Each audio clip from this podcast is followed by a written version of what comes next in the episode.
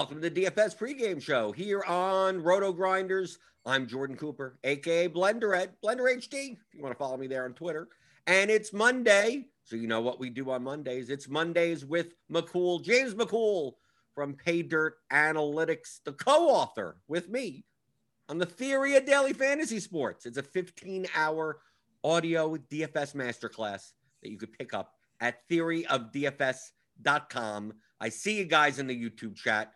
Feel free to type in whatever the hell you want. You know what we do on Mondays. Me and James, we wax poetic on, on strategic concepts, things going on in the DFS space, MLB, whatever. What, whatever happens to come up, So type that in. Give me those thummy thumbs in, in the chat. Thummy thumbs, subscribey scribes, and notification belly bells to let you know when we go live. Uh, I, I don't got apple juice. I got I got yellow. I got yellow Gatorade. So keep the yellow Gatorade cold. I see you guys. Daniel Hutchins, match coach, Bradley Saucier, Eric Hitbold, Cog Lawrence, March Mimic, card fan, Michael Dompier, Suki Singh, who was not first today. Typically, Suki Singh is is here like a half an hour early. Whatever. You got up late, I guess. Jeff Chambers, Gio Saceda, 12, Nate Bradshaw, A1 Beast Mode, Quinn Williams, Max Coach, whatever. Oh boy.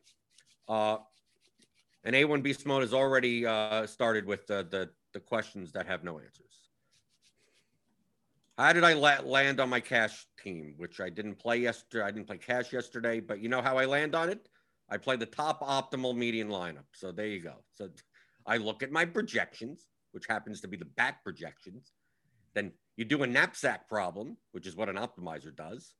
Whatever the highest number is, that's what you play. And there you go. You're done. You're done. If you if you what's the purpose of projections if you're not going to use them, right, James? Yeah. Um, but I mean, you forgot to mention the the secret group chat. Oh, the secret chat. Oh, the secret chat, right? That, that all, all the sharp players go in. So all their lineups look pretty, pretty similar, other than like two v twos, right? Yeah, yeah. We have, mean, we have to throw off the scent. Oh, it's it's important. You know, it's it's really important. Like what you do is you go into the secret chat, right? And then you see the lineup that is just posted there with like blinking signs that are all like posted saying this is the cash lineup. And then uh, everybody says okay what pivot are you going to make? What pivot are you going to make? I don't want to make the same pivot you make. So just make sure you know discuss amongst yourselves. And then that's that's how you get the lineups. That's where the lines come from you know? Right. I'll, I'll show i'll show you. I have it on screen right now. Here's a1 beast mode. I want to show you how i make my cash lineup. Okay, we got the 10:55 a.m. X projections, which obviously we don't know the starting lineups completely or anything. Maybe there's a picture change. So I, I look here all the projections. Now, understand why I'm doing this. Okay, so it's not just like like okay, I have to I have to, to change two things just so I could get something. Okay, so this is DraftKings. So as of right now, the top median optimal lineup that's optimizing just for median fantasy points is this Caleb Smith, Ryan Yarbrough at pitcher, and then you play, uh, seems like Alfaro, Alfonso, Brad Lowe, JD Davis, Tatis, Calhoun, Castellanos, and Winker, based on the based on the bat projections. Okay. Now understand what this lineup represents. Okay. We don't talk a lot that much about cash games here, uh, but the, the difference between quote cash games, which are pretty much like double ups 50 50s. Cash games represents you only have to beat half the field. Even if you're playing a head to head, right? You have to beat you have to beat your your opponent, which is half the field. So your goal is not some 80th percentile outcome. Your goal is to maximize for the 50th, mm-hmm. right? Which is what the median is, right? The mean and the median are around the 50th percentile. Uh, I mean, the median is definitely the 50th percentile. The mean could be off by slightly or whatever. Uh, so all of these projections we, we, we discussed what exactly projections are. They're a range of outcomes, they're a distribution curve. So in the bat, the floor is the 25th percentile and the ceiling is the 75th percentile, which means 20, at least 75% of the time, Pete Alonso will score uh, 2.07 points. And 25% of the time, he'll score at least 25.29 points because it's the 75th percentile outcome. So it looks like looks like a distribution curve, a normal distribution curve. Uh, and the middle is that number, is the number that it, the, the optimizer is, that all cares about, is the middle number. Now, This does not take into account the standard deviation of the player. These all this all assumes a normal distribution, but baseball players don't have normal distributions. Well, we, we take the, the, the strikeout, the Joey Gallo types, right? They really get they really get like seven to nine points. Really, that like they're they're striking out or hitting home runs. So while their median could be 10, like they're not going to get 10. It's going to be a lot of threes, fives, zeros, and a lot of 14s, 18s, 21s.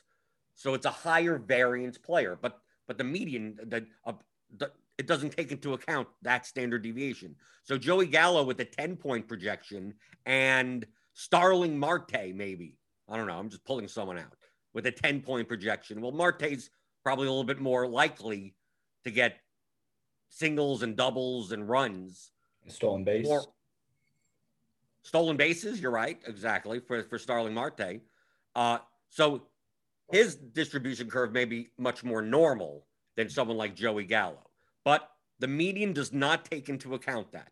But if we were to play this slate out a million times, if the bat projections were the most accurate projections, this is the lineup that would beat out 50% of the field most often. Now, the, there are lineups like if we ran this, if I ran this with just one, I just ran it, just give me give me five lineups. Give me five lineups. That doesn't matter. I got everything. Okay, good. So I'm going to build five lineups. Okay. So we see that top one up here, 120.62. Here's one underneath it that's 0.15 lower. Okay. And it has Suarez over Davis and Naquin over Calhoun. It looks like. I think it's a 2v2. Yeah, that's what it looks like. Over a million slates, if the bat projections are the most accurate, that top one, the one with uh, the one with Calhoun and Davis or whatever, will will beat out half the field slightly more, slightly, ever so slightly, over a over like a million trials. Okay, over the course of like one, these two lineups are virtually identical, right? Like mathematically, yes, the top one is, but like by such a small margin that in order to realize that that that EV, like it would take it would take you hundreds, thousands of you know, hundred, tens of thousands of trials. So if you wanted to play the second one instead, go for it. Right? Here's the third one, 120.42. Right? This one has Marcus Semien in it. Right? Semien instead, and then let's see, Semien and Suarez. So it's a 2v2 also. It's virtually but based on you know how percentage of it off, it's it's practically the same lineup right? Here's 120.37. This is Jeff McNeil in the lineup and JD Davis. So you have three Mets here, right? Here's one with uh, James McCann, right? The Mets, the Reds, you know, they project well today. Uh, and Caleb Smith and Ryan Yarbrough. But I mean, this could change. I mean, the projections could change. But this does not take into account the standard deviation of the players, right? So I mean, someone like uh, like Eugenio Suarez. There's a good example, right, James? Suarez. Uh, it seems like anytime I roster him, he either hits a home run or grounds at the three double plays. That's that's it. That's that, yeah, that's the entire that, thing. To me, that to me that's that's Eugenio Suarez. He has a very low batting average. He has power, uh, but uh, is a, he does not have a normal distribution. So three if you player, what? He's a three outcome player. Right. That's so it. So in cash games, maybe you don't side because you want to lower your variance for a cash lineup. You want to increase it for a GPP because you only have to beat half the field or 55% of the field or whatever it is. So do you want someone that could get you a zero or a 14? Well, there's two lines of thought. There's, well, I'd rather someone that has a more normal distribution, a lower standard deviation, so I could reduce my variance. There's also another mindset that you, if Eugenio Suarez hits a home run, he could bail out a player in my lineup that that doesn't do well, right? That gets a zero. Pete Alonso goes 0 for 4 at 5,900. I'm sitting there going, I need to make up those points. Well, if I'm playing slap hitters in most of my lineups because they have more more normal distributions, like maybe I maybe I don't get there. What is my risk tolerance? Now, obviously, mathematically, if we played this out a million times, this top lineup will be slightly, ever so slightly more profitable than this lineup, than that lineup, than this lineup. Your job is just to be more profitable than the other lineups in the contest. So it's quite possible that all, depending if you're playing one dollar double ups, you know, with 62 people in it, it's quite possible that even like we we could make 20 lineups, and the 20th lineup may still be 50% bet, you know, better than 50% of the field as it is. So it's not like you're forced to play. Oh, by projection, say I have to play the top one. Now, for ease to take bias out of the equation, I choose to just not think and think about GPPs and other things that I'm just going to rely on on whatever the math says. If it's just slightly more, I'm just going to play that because then you get into the habit of, well, which one should I pick? Should I pick this one? Should I pick that one? And to me, between the differences in the lineups are so small, whenever the decision in game theory, whenever the decision is that small, you should be spending the proportional amount of time on that decision. So to me, I choose to just whatever whatever it is. If I'm playing cash games, FanDuel, DraftKings, Yahoo, whatever, and I trust the bat projections the most, I'm going to play the top. I'm just going to play the top optimal median line. However, however it's laid out, just give me the most amount of median fantasy points. Some people take the bat projections and aggregate it with other projections. Sometimes people make their own projections, right? You could take the plate IQ projections on RotoGrinders and then aggregate it 50 50 with the bat projections to get kind of like an average of the two and then play that line. Or you could just go through and choose, oh, I want to play this lineup instead of that lineup. Or I don't want to play Eugenio Suarez at all in my lineup and just play a lineup with that. I don't want to play Caleb Smith in cash. Well, then X him out. Like you could you could just easily do that. It's like I don't trust Caleb Smith in cash. Okay, so I'm gonna X him out. I'm gonna X out Suarez, and then I'm gonna run it right on the side. And go, okay, Darvish, Yarbrough, Plawecki, Alonso Lowe, Davis, Tatis, Calhoun, Naquin, Winker. Okay, that doesn't look that bad. 118.67. You're actually you're giving up like two points in projection though with uh, Caleb Smith, but Caleb Smith probably has a high standard deviation. Uh, but if, if you feel more comfortable playing this lineup, this lineup may still be better than half the lineups in, in your double up anyway. And that one is higher high, higher aggregate ownership, which is something that I preach a lot. I like to have like literally the chalkiest lineup you can possibly have in cash, because then what you're doing is even if you're giving up two points in projection, even ignoring the projection of it, if you have all of the highest owned players, if you have, you know, an aggregate ownership of like 45% or more in your cash game in your lineup, that's forcing other people to beat what is considered the most consensus top plays. So they have to deviate in order to pass the 50th percentile line.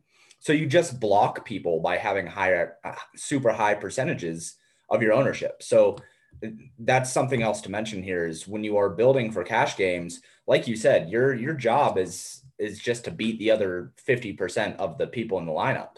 So if you can build a lineup that is going to just naturally end within a 50th percentile on one side or the other, then you're going to be going towards doing that without even needing projections. You can just do it just by being in that 50th percentile based on percentage points on ownership. Right. Because we can look here. Let's say we just we didn't we just we just locked we just locked in based on our current ownership, which obviously at 11:14 in the morning doesn't mean all that much. We don't have we don't have starting lineups. Okay, so Brandon uh, I, Darvish and Yarbrough are the two highest owned pitchers. Mm-hmm. Then we have Brandon Lowe, Jesse Winker, Cole Calhoun. Right, they seem to be the highest owned, and then we start getting into well, well Naquin projects well, so maybe Naquin. So you lock those guys in right? Say, okay, I want the all these highest owned guys, and then then you run it, right? So now we get Alfaro, Alfonso, Alonso, Tatis, Suarez here. Mm-hmm. But let's say you didn't want, let's say looks like Vlad maybe owned against Pivetta. He doesn't project as well point per dollar compared to the to the Mets. But let's say oh, I want to block with uh, with Guerrero, you do that, and then you run it. It's pretty much the same, right? The, the, Alonso actually projects higher than Vlad for a cheaper price, but if Vlad's going to be five times as much owned, right? You just play Vlad instead. So this lineup is one seventeen point seven seven, but it's two hundred twenty one percent ownership sum. So, like, from a relative value standpoint, you're actually lowering, like, but that's the whole point of what you're playing in cash games, right? Like in GPPs, you want to increase your relative value, you want to increase your variance. So in cash games, if you want to optimize just and, based on ownership, you're just now reducing your relative value, which means the differences between lineups in your contests are going to be low or smaller, which means the the mistakes that you make in your lineup are not going to be as costly. It's Right. more of a risk. You're, you're you're coming at it from the other perspective. You even though the bat projections say that Alonso projects for one point higher than Vlad, how much do you want to bet on that on that? Especially the, the, the difference of one point, right? In the scope of one slate. If we were playing this out a million times, sure, I'm gonna I'm gonna lean on the projections. Like regardless, I'm just gonna assume mine are the most accurate. But for this, it's like, are you really giving up one point? Well, you're giving up one point based on the bat projections. But if Alonso goes over 4 and Vlad hits two home runs today, it doesn't matter. The, the rest of your lineup, you, you don't have any relative value. You're dead, Right. right? So maybe it's better off to just block there, right? But these are the things you think about when you play cash games. Mhm. Like I don't, like me for cash games, I don't play them anymore. I just whatever the top projected lineup is, that's what I play. I don't want to have to think about it. I could be profitable, maybe not as highly profitable, and there may be dips and ups and downs. But I'd rather do that if I tr- if I trust the projections. The first thing it always comes down to: Do you trust your model? Because if you don't trust your model, then none of this matters, right? Then then what's the point, right? You might as well just pick names out of a hat. But if you trust your model, and you have to, if you trust your model, you have to trust it for everything. You can't just say it's like, oh yeah, well Jesse Winker, that guy's a must play today. But look at look at his whatever, and then you go, I can't play Pete Alonso over Vlad Guerrero. It's like, well, if you trust Jesse Winker as a quote play, then you have to trust uh, Pete Alonso as a play, right? Like it's the same, it's the same model, right? Is there are there any instances, James, where uh, you run projections for for a day slate and you're like, well, I get this projection, but this one, I like. A lot of times that happens with like pitchers.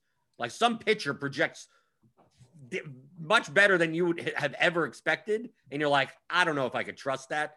But then does isn't that the cognitive dissonance with like, if the model's good for everything else, it has it can't just be bad on that one guy. So there are instances when it comes to short samples. So, like we've talked about a couple times on this show, my model works a lot on short samples. I don't like to adjust baselines too much. I just like to let my model do what it's do its thing. It catches on to trends very quickly. It catches on to those short samples pretty quickly. So I just like to let it trust on those kinds of things. But like if a guy only has four innings pitched, right? And speaking specifically to pitchers, because you're right, that's usually where you see a projection. You're just like, I don't, I don't know about that, man. I don't know. I don't know if Caleb Smith should project for six fantasy points today. He's going to be 40% owned. So six fantasy points, there's got to be something weird. But if in those four innings pitched, you know, he ended up having two earned runs and one strikeout and like four innings pitched or something like that. You, I do have to kind of look at that from my model specifically over at Paydirt. I have to look at that and I have to give a little disclaimer and say, hey, this this sample that we're working with here is really really small and he had a really really bad outing so like i looked a little deeper and this is what i found things like Right, that but, but is- isn't the mathematical equivalent is just that obviously with such a small sample size, his standard deviation would just be ridiculously high. Yeah yeah absolutely I mean, But from a, I mean, with a large sample, like we have Zack Greinke on today's slate. Like we have enough of it. Like there's there's no small sample or long sample that's going to change who Zack Greinke is. So most likely his projection is going to be have a the lowest standard deviation. I think like if you take a look like Casey Mize, for instance, less of a sample. I mean, you're using if you're using shorter samples than Carty does. Yeah. But the less data that you have, the the, the higher the variance of what it could be. You you're going to project it as well as you can, Mhm. but there is when it's most likely to be variant. But it doesn't mean that the variables in your model are wrong. Like no no like, no you it- can't you can't just say that I, I'm going to ignore this guy's strikeout rate, this specific guy, but but not the, the variable for all the other pitchers. I'm going to leave the same. Like you can't you can't do that. Right. No, and that's why I never touched the baselines in my model unless like two slates ago, I think it was like the first slate back. Madison Bumgarner, I had a sample of literally one innings pitch for Madison Bumgarner. He gave up like an earned run, it was a home run, and then he was pulled. So he was projecting for negative 18 fantasy points because that was the only sample that I had of him. And like the model was like, okay, well, I guess he gives up a home run every single inning. So that was pretty funny. And those situations, like I'll go in and I'll touch the baselines, be like, okay, let's let's actually make this something that's usable. But even when, like with that four innings pitched example with Caleb Smith, like even if I have a short sample like that and he only projects for seven fantasy points or something like that, I still trust that the model is doing the thing that it's supposed to be doing. Like the model doesn't make mistakes. The model doesn't take data and say, oh, well, you know, I'm just to, it, I would usually do this, but I'm going to do it this. To, like, to, to me, it sounds, it sounds like a data problem. It's not a model problem. It's a data problem. Right. It's so the the cardinal rule in in modeling and in forecasting is if you the model is going to spit out however good of data it has.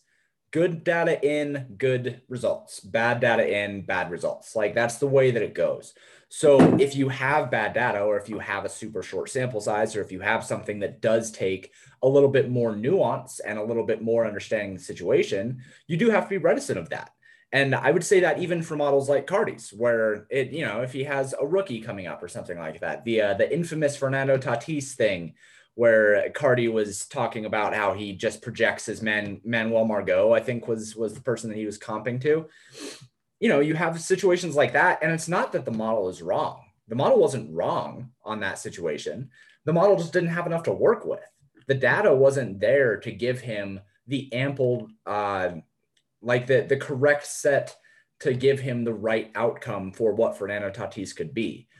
But when you have situations like that, you have these outlier situations, you have to be able to trust that the model is doing what it's doing and doing it correctly and say, okay, I understand why it is doing that. I'm going to look at that and say, okay, this this is what the model says. You do have to make some decisions uh, uh, up and down on if you trust on a short sample or on a bad data sample or something like that, or if there's a lot of luck involved. Um, I talk a lot about BABIP. Uh, like if a pitcher is is doing super duper well, he has like a 2.1 xFIP or something like that, and he has a low WHIP and he looks really really good, but he's only got like a 120 BABIP over the last two months. Like that takes some context there's a little bit of context there because yeah, but you put that in the model though. But those types of things are already in there. Right, they're already in there, but with how we know about how distributions go, because like you said, these are not normal distributions. These are non-binomial distributions. This is dealing with a lot of randomness. So in situations like that, there are some blind spots in models where even if you are using X stats or something like that from uh, from baseball reference, or or like even if you're using the best um, descriptive stats that you can have for baseball, you do still have to deal with the randomness that comes with it. And we know that randomness comes in chunks. So there are some nuances that come to modeling. I'm not saying that the model is wrong. I'm saying that the model is only working with the data that it has, and it's really, really hard to model with luck.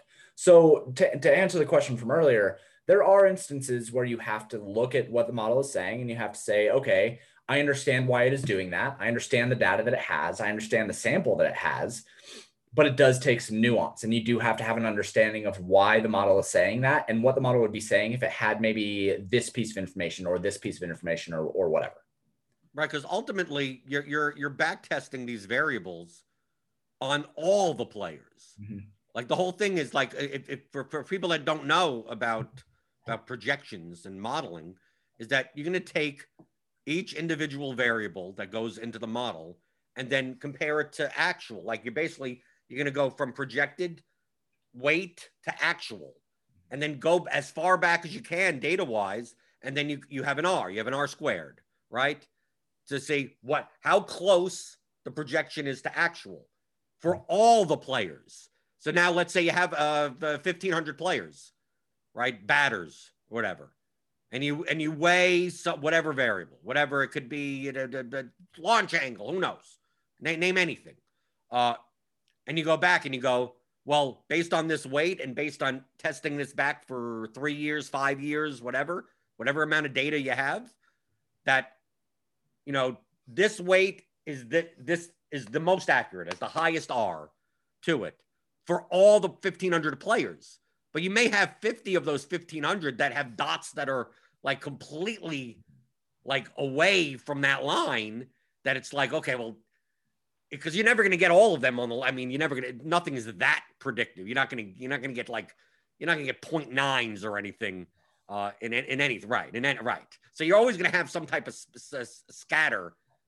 But even with the 50 outliers that are kind of away from the line, it's still an aggregate closer than if you changed it. And now you get some, a lot of the dots that are a little bit farther away and you still get, you get 70, you get 70 that are away from the line. Like, like you're always going to get those outliers.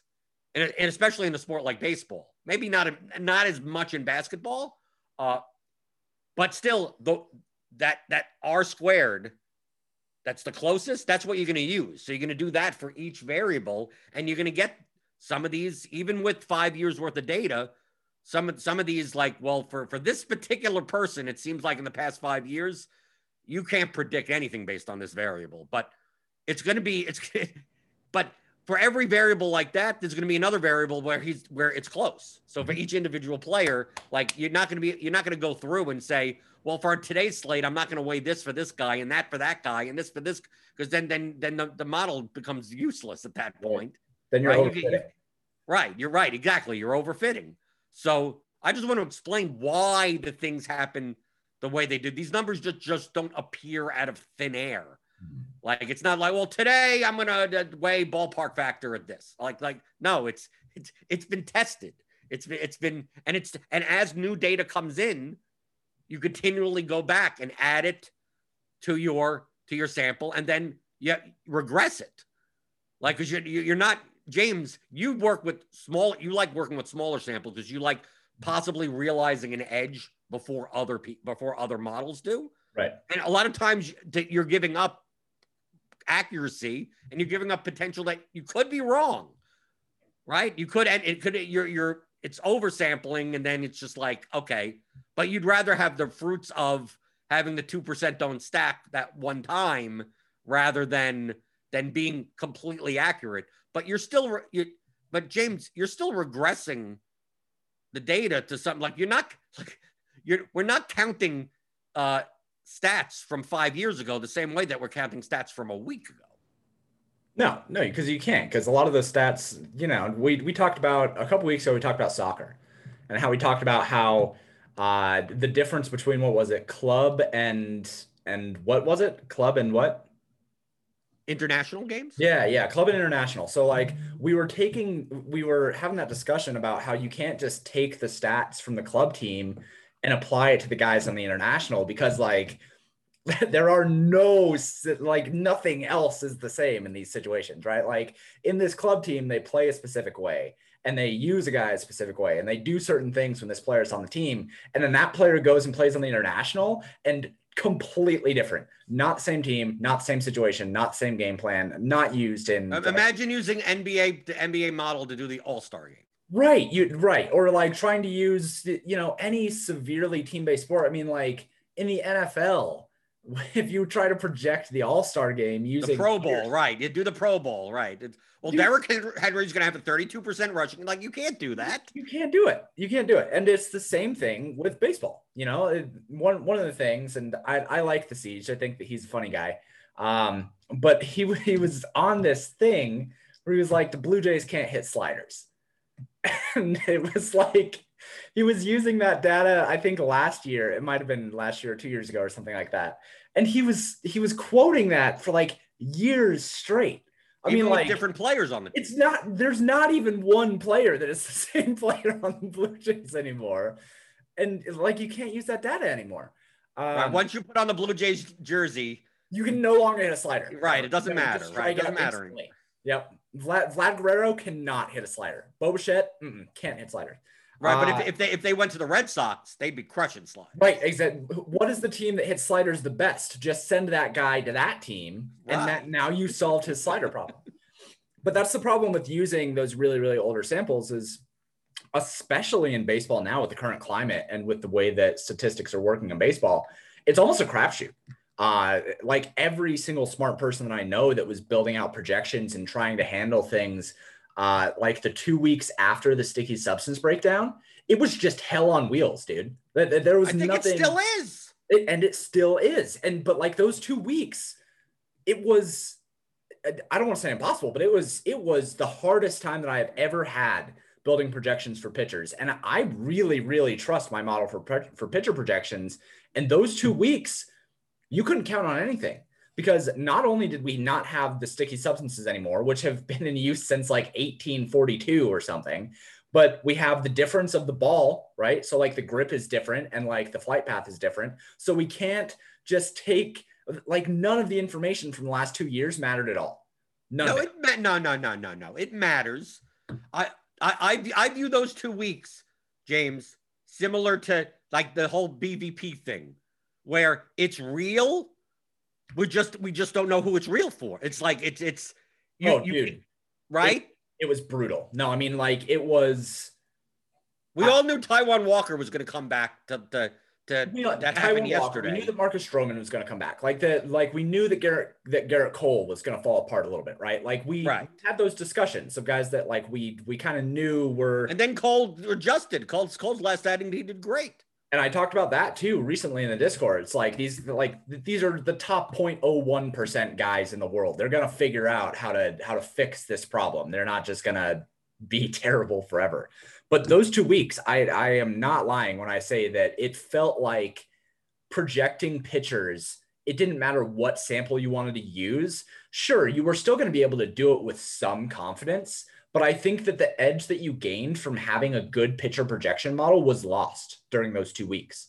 I think that it was that hard to project pitchers because no sample that you used could handle anything that was happening. I, like the baseline. Well, there was no, no, no. I, I, I still disagree with that. I think it's it's a it was a matter of what's real and what's not. It's comes down to. I mean, someone mentioned this like a week or two ago or something, where where uh, someone I don't know if they were trolling in the chat, and and or maybe this was in the Discord. We're like, how, we don't we don't we don't know what pitchers are you know uh, had bad bad stuff happened in their personal life, right? You know, something bad happens early in the morning and they come out and they pitch like crap. It's like, well, like, how would we ever, how would we ever know that? Right. But if we did know that, it would be real. Like, it's one of those things where if we were able to know that, we could account for it. Right. But since we don't, so like, although we can mention the, you know, guys like Gerrit Cole, Gerrit Cole that have been, you know, vocally saying that he's, yeah. he's used this stuff. Trevor uh, Bauer. Yeah. Right. Trevor Bauer, but we don't know how if they're going to adjust. Can they adjust? Who's using it? Who's not using? There could be a pitcher that's an average pitcher, but he's only an average pitcher because he's using the sticky stuff. And now without it, you know, he become he's Garrett Richards. Right. Right. Like, I mean, we but how would we know that until seeing it? And then once you see it, how do you know that it's real? Because I mean, what what's the distinction sometimes between uh, a guy goes two innings. You know, Foltynewicz the other day just gave up like a million runs in like like the first two innings or something. We've seen him do that three years ago. We've seen him do that before. And then sometimes he'll have a seven inning, you know, 10 strikeout outing.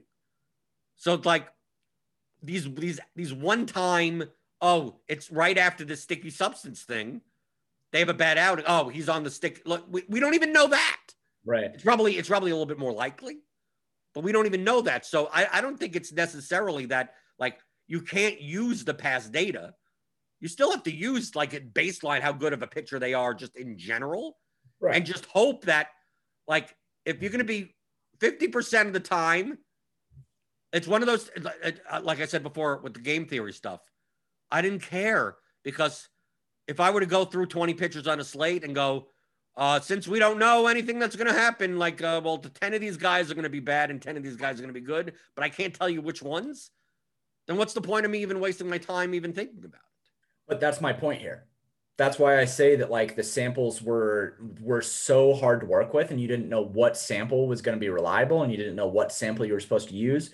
That's why I'm saying that it was so hard to predict to project pitchers those two weeks. And like after those two weeks, and, and I say two weeks specifically as a sample here because like those two weeks were when were where it was really, really hard was those direct two weeks. But after that, then I started getting the data that I needed in my models personally for a little bit more confidence to come back in pitchers. But those two weeks, that was that was really really hard because you could you couldn't look at basically anybody on a slate outside of Jacob DeGrom and say I'm confident in this pitcher to match anywhere near this projection. Like studs were getting blown up, uh, bad guys were getting blown up, median guys were doing super duper well. Uh, like sure, we didn't have the the Wade Miley no hitters anymore which was hilarious earlier in the season. We're gonna look back on that and just be right, like, John Means and what? Wade Miley and that that that was a fever dream. That didn't even exist. Um, we didn't we don't have those anymore. So like I think that after the sticky substance thing and after all that happened, you could be a little bit more confident that guys weren't going to absolutely just crush if they shouldn't. But you also didn't really have any confidence for for me, from my perspective in content creation and projecting, it was very, very hard to have any confidence in guys being within their regular standard deviation. Right. Like it was right. You're just, to, to me, all you had to do is just ratchet that up for the pitchers.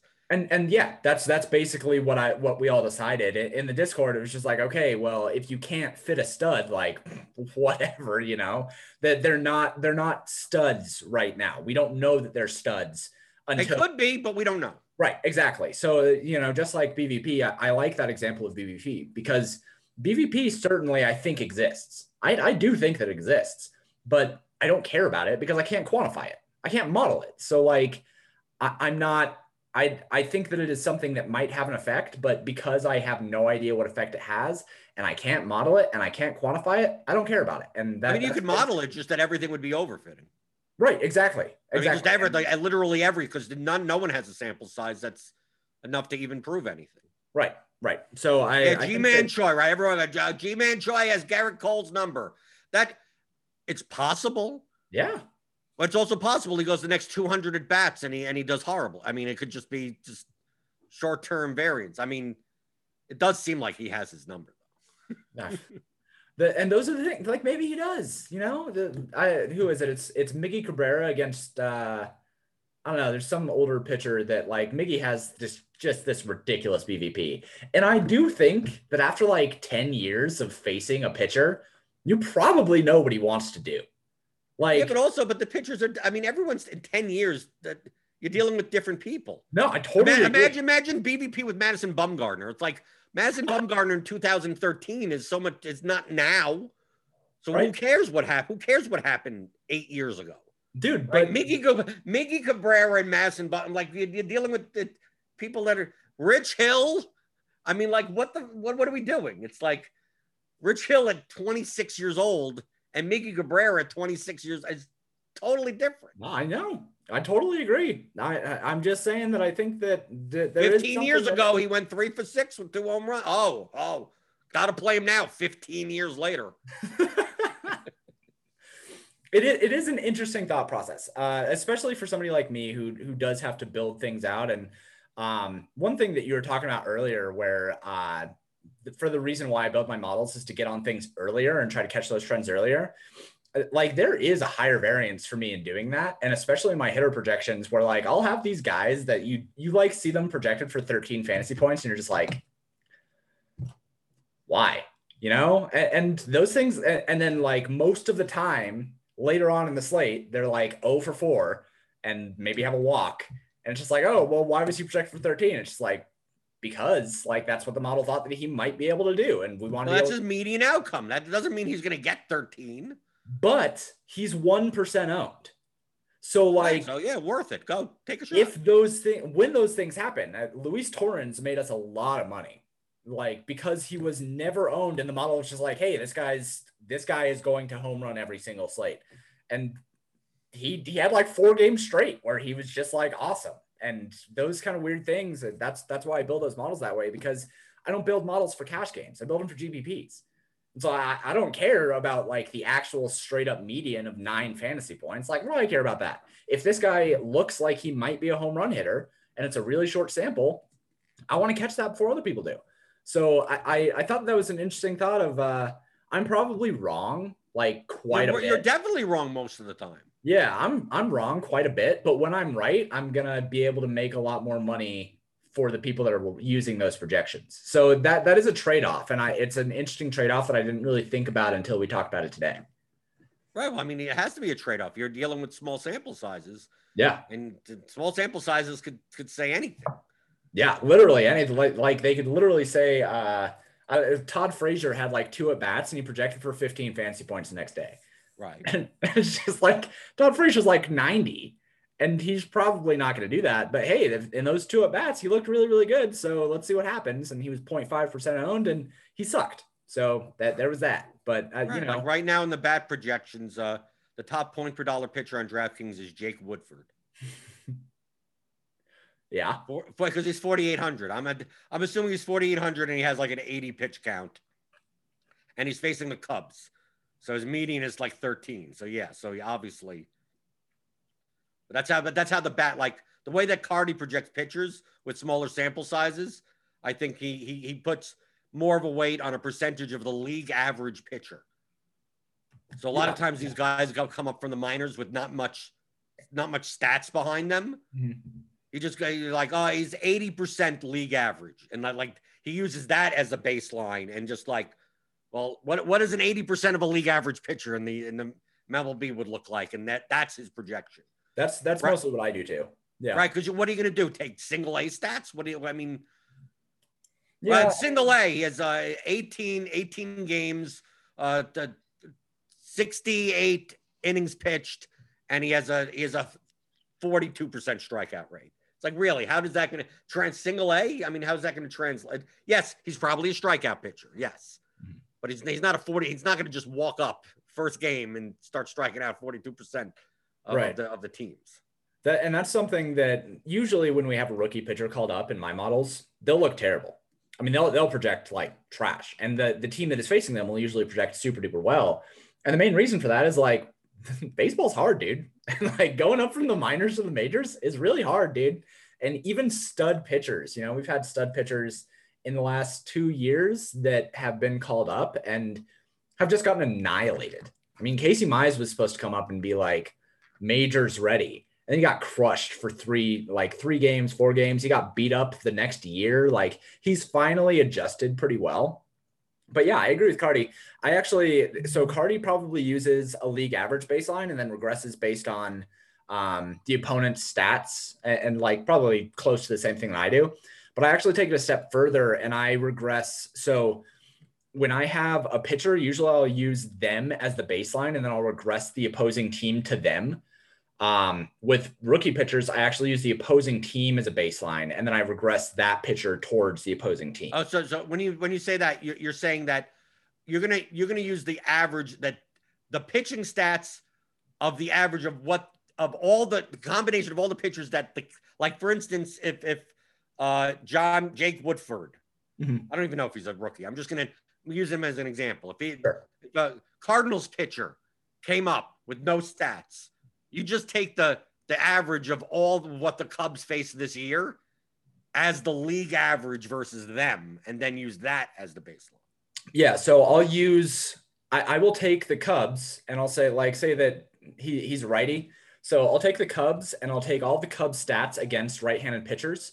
And then I'll use that as the baseline and then regress the opposing pitcher like Jake Woodford against them. So like typically for me, I think that in every single sport, um, the the person who is proactive will always have an advantage over the reactive side.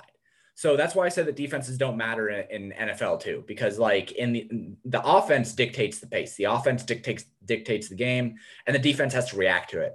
And in every single competitive sport, except for I think there was one I had a discussion on Twitter uh, a couple months ago in nearly every single competitive sport, the person who is proactive will win given enough time against a reactive force because you're able to dictate the only options that they have. So with pitchers, pitchers are the proactive side. When they have a baseline, you take the hitters and then you are going to regress to them. So if if uh, Mike Trout has like a 400 batting average, but he's going up against somebody who is allowing a 100 average, you are going to regress against that 100 average. So like Mike Trout stats are going to go down and that pitcher stats are only going to go slightly up. So Mike Trout's are going to go way down, pitcher is going to go slightly up. But in a situation like this where I don't know the pitcher, we're going to take, say, Mike Trout has a 400 batting average. I'm going to take that pitcher and I'm going to regress all the way up to that 400 batting average. So, like, in a situation where I have a baseline that I'm fine with knowing and that I'm fine with using, even if it's smaller, I will take the hitters and I'll regress towards that. So their stats close in on what they allow. Whereas when I don't have a sample with a rookie, I will take that rookie and I'll set up their stats to be closer to what the hitter is able to do, if that all makes sense. So like that's that's kind of like the barbell and the difference in the way that I look at using pitchers and projecting pitchers and hitters. Right, but obviously rookie pitchers coming up, no matter what you try to project, their standard deviation is going to be like oh, three times larger than anything else. I mean, so like to me, those are the types of pitchers where if they're chalky, you're stacking oh, yeah. against them, and if the, no one's playing them, then you play them, right? Like, yeah. like I mean, I I just try to get the concept right. I don't care necessarily if the if the projection, the median projection, is the most accurate. I enjoy those situations because I just I let it, I let ownership dictate what I'm going to do, right? So like on today's slate, like if Caleb Smith, like Caleb Smith is probably the on this slate today, he's he's he's that high variance right? Ryan Yarbrough isn't, Darvish isn't, Greinke isn't, Kyle Gibson probably isn't even, but but Caleb Smith, Caleb, I oh, it's the Pirates. Oh, that's it. Uh, yeah, yeah, we've seen the Pirates. Look, the, the Pirates lit up Taijuan Walker. I think Taijuan Walker's a better pitcher than Caleb Smith. Bryan right? Reynolds and K- Bryan Hayes, man, like Pirates. going to Arizona, so I mean that's a little bit ball, ballpark upgrade.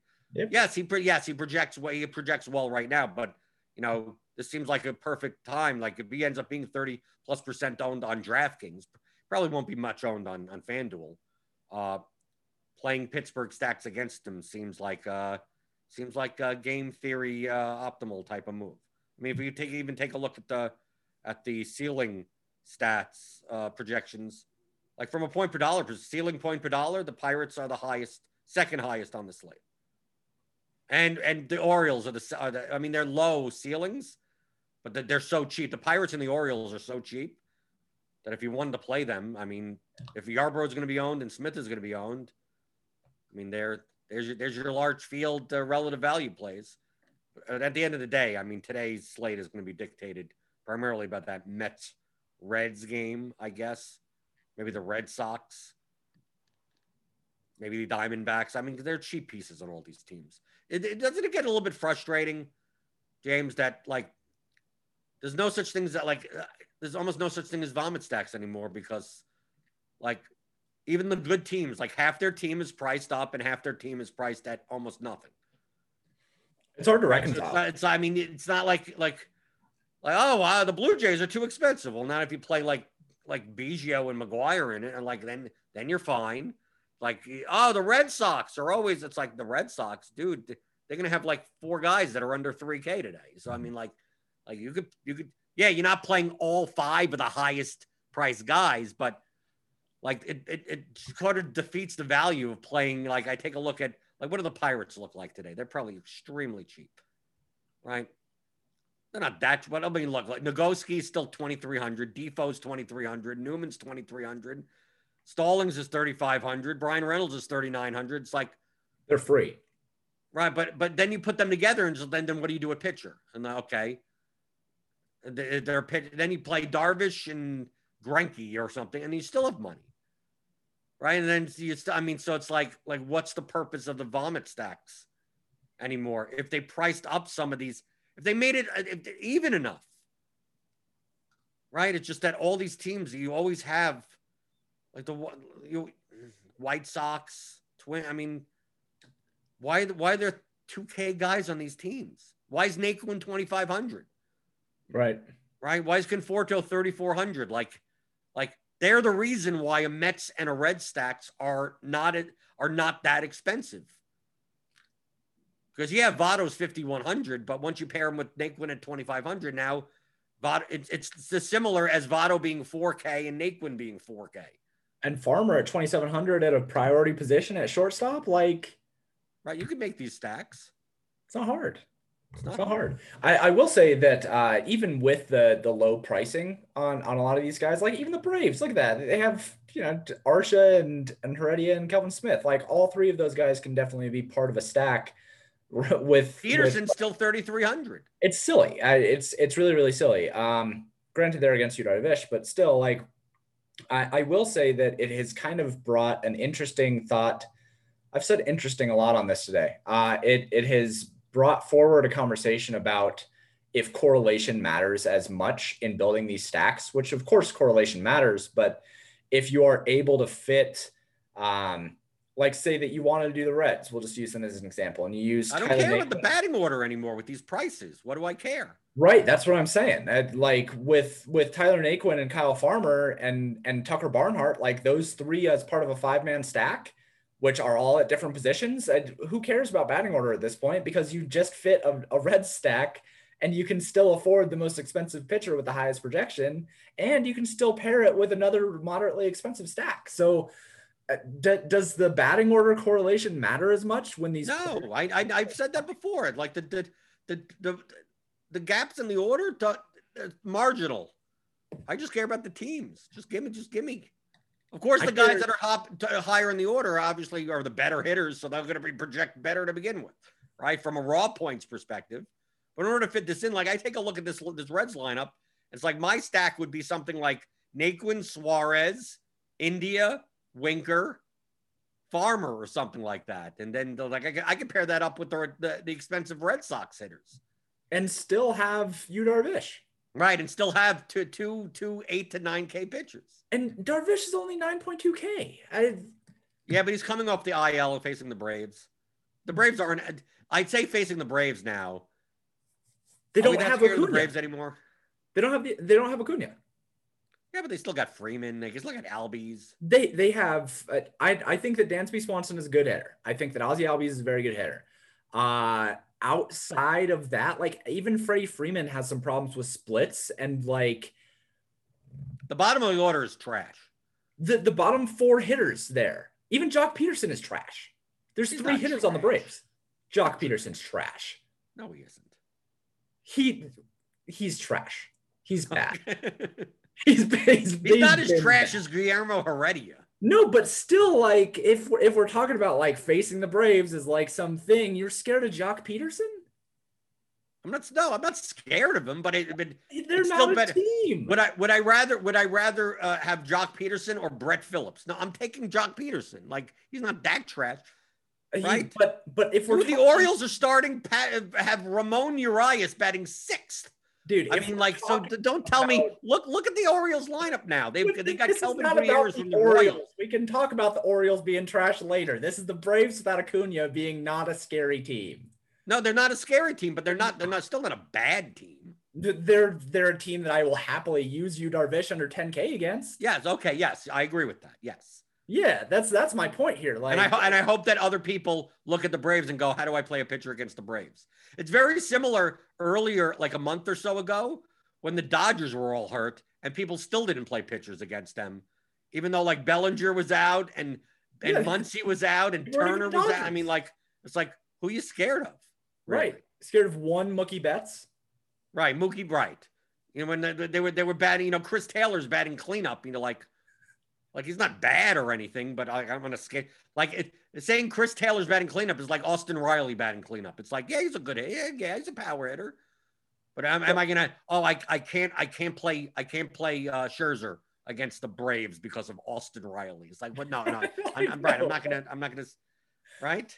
It's not a discussion that you make, and and that's my point with this 9.2k on Darvish and with all these cheap hitters. You can play whatever you want. Play whoever you want. You can. you can play whoever you want. And it kind of sucks, man. Like you don't have to make there's so many slates where you don't have to make a hard choice. You don't. Well, you have to make hard choices between stacks, but like you, you don't have to play garbage. Right, you don't. Like do you have multiple. It's not. It's not like. It's not like. Oh, do I play Taylor Tyler Naquin or do I play garbage?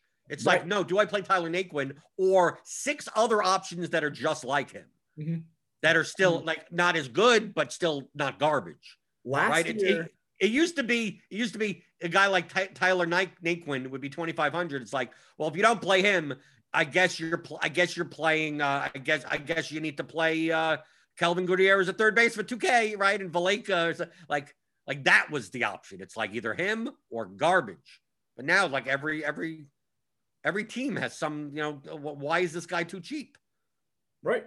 Right. And, and, last year, actually, DraftKings had made some adjustments to their pricing algorithm where it like actually made it so that Coors was expensive. And then this year, they're like, they forget the first game. The first game, they just that, like someone goes to sleep. They're like, that wasn't fun last year. Let's just price the opposing team at 3,500 as an average and let people go wild. It's like, come on, man. Like, make people make choices. It sucks. Yeah. Yet, no matter what, Tony Gonsolin's price will never come down. No, uh, the the only team that I can think of this year that the pricing algorithm on on DraftKings specifically, I mean FanDuel, like you've always been able to just make whatever lineup you want. But on DraftKings specifically, the only team that I can think of this year that has actually given me problems is the Blue Jays. And that's it. Like that's the only team where it's been difficult for me to actually build lineups with the pitchers that I want and like with a priority secondary stack. And when I say priority secondary stack, I stack the Tigers a lot and they're cheap a lot. And the Blue Jays have still given me like some problems, but that's really been the only team. And when you have a team like the Orioles, look at those prices on the Orioles, dude. The whole about half of the lineup is 2K.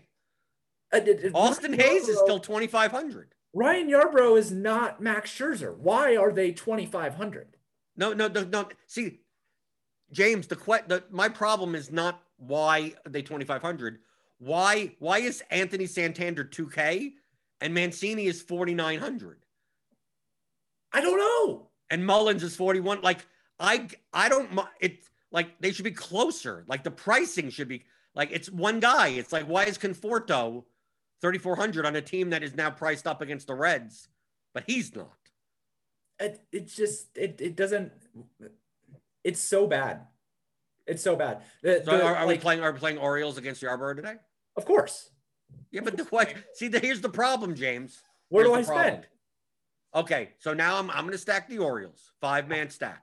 I'm going to play Austin Hays, Santander. Uh, I can only play one of Mancini and Mountcastle. I play Severino to fill my catcher spot. I play Ramon Urias to fill my shortstop spot. I now have a million dollars left over, and I can't spend it. So, like, I'm gonna play. I'm gonna play Gausman. I'm gonna play the two and Yu Darvish and I'm going to play Vlad. I'm, I'm going to find the, the, the highest price guy. I'm still going to have like 1500 left over. I look, and the projection, okay. if I go through the bat projections, it's most likely that's that's not even a good lineup because why would you leave 15? I could find lineups that don't have Orioles that project for five to 10 points higher. It depends on like that that is one part of it, right? Like where do you spend well, it is one that is the whole part of it. Where do you spend you can't money? even stack it. It's like to me, the Orioles, if this was two years ago, they'd be they'd be my they vomit stack of the day. Yeah, I and I and, but but but then I go, okay, sure, vomit stack of the day. Let, let's see. I'm gonna go into LineupHQ right now.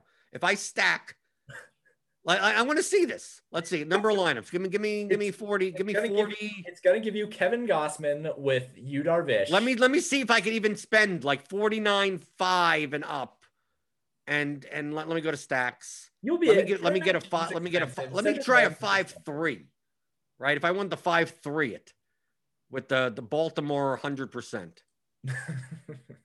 Like, what do these lineups look like? It's it's gonna give you Blue Jays and it's gonna give you Yu Darvish and and uh, Kevin Gausman. It's gonna give you uh, I don't I don't know Boston how? I mean, even with the, the positions, like first base is going to be filled with Mancini. Give you the Dodgers. I, I mean, they it, you can get 40 of them. yeah, well, it's trying. It's trying. Okay. Yeah, Machado, Tatis. Yeah. Right. Greinke and Darvish. And no, but it's not now. It's it's giving me Hays, Mullins, Mancini, Valaika, and Severino. So not even it can't even give me Santan. Like it can't even spend. Like here's a Santander one with Greinke, Darvish, Tatis Machado, Pham.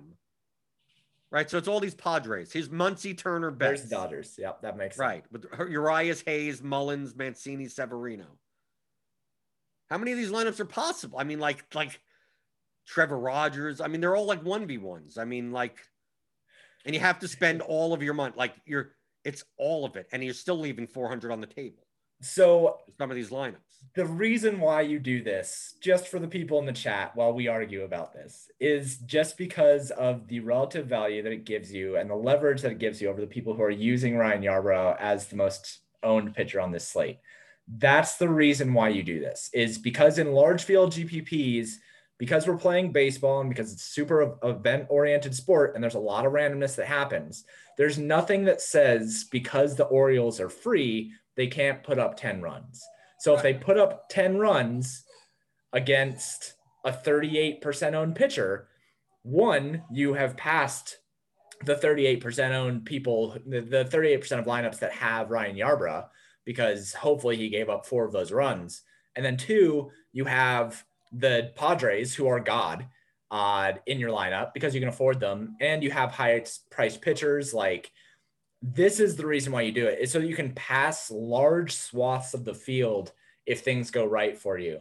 Um, in in basketball, if you have a full lineup of like the cheapest dudes at one percent owned, you lost. Obviously, you lost. And even in NFL, where things are a little bit more linear, you probably lost. But in baseball, this is a viable strategy because of that vomit sack theory, where when a team is so cheap, the the price of this team doesn't have as high of a correlation with their success as in other sports. So if Ryan Yarbrough, who I, I don't know, he's an average pitcher, is going to be one of the highest owned pitchers on the slate, that's why you have interest in doing something like this. Yeah, but see, I what I did now is I ran 20 lineups with Baltimore as the secondary, right, in a five-three, which makes more sense. Right, so that's why, like, looking at build two, 90 the highest lineup with a five-man Orioles is 97.79, 87% total ownership. And this, you're basically jamming in Padres, right? Just Machado and Tatis, and they're the most expensive guys at third and shortstop, right? Because the, the, the Orioles don't even have a third base eligible player. Uh, and, and shortstop sucks, right?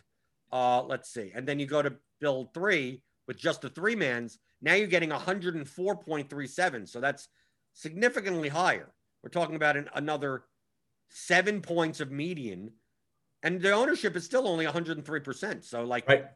it's it's still low owned enough. And now you're playing Greinke Darvish, five man Mets, and then three Urias Hays Mullins. And we take a look at some of these. You see Met basically same thing, like Mets, Mets. Here's a pod, here's a five man Padres. Here, like take a look at this lineup. Instead of playing Tatis and Machado as the as the three man, you're playing the five man Padres. You have uh Severino, Mancini, and Santander. You have Smith and Darvish up there, and your projection is 103.82 at 83% owned. So actually, this is a better lineup than the than the, the Orioles stack. I can just tell you Similar right ownership and, and six point higher projection. I can just tell you right now that my lineups are gonna suck tonight, dude. Why are you playing a lot of Orioles?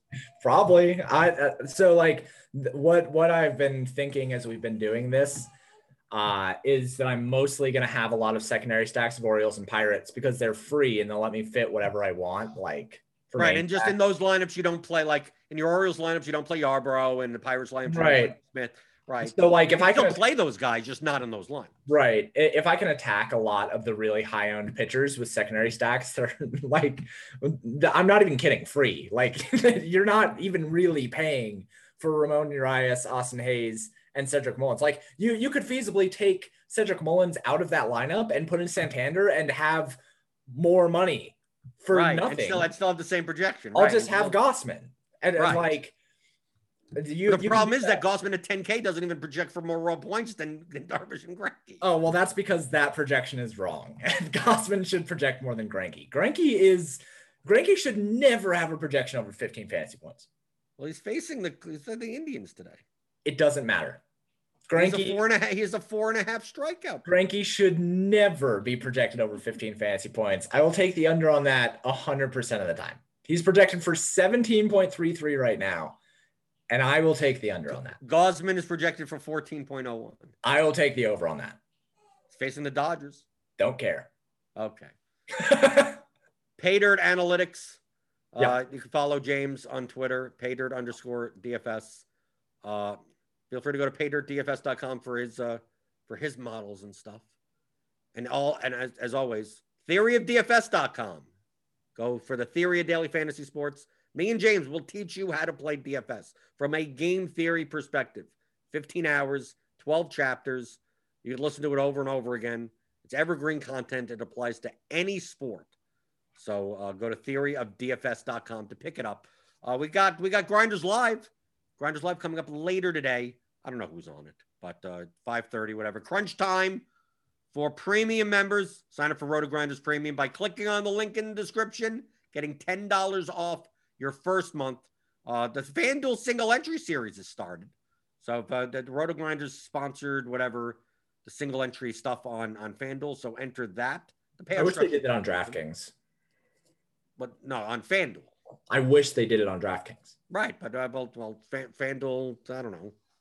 I don't know. I don't know why. But well, the, the, the DraftKings, we got the 121. The single entry stuff on on DraftKings is pretty good. It is good. I necessarily love the stuff on FanDuel, but that contest is good.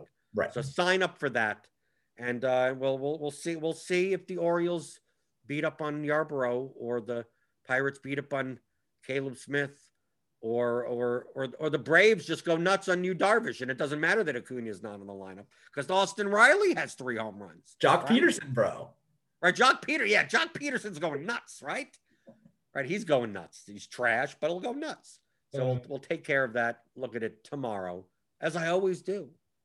Monday through Friday, 11 o'clock Eastern, on the DFS pregame show on rotogrinders.com.